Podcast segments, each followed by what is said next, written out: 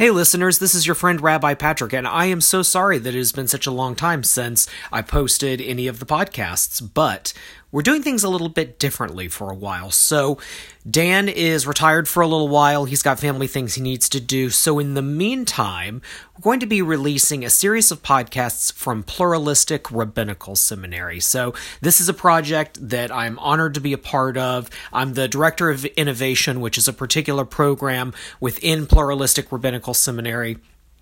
And I'm excited to tell you more about it, to get your interest, to find out what questions you might have, and to connect you with Pluralistic Rabbinical Seminary. So, this series of sponsored podcasts is going to sort of give you an inside look into what PRS is all about. I hope you enjoy them, and the next one is coming up in a few hours.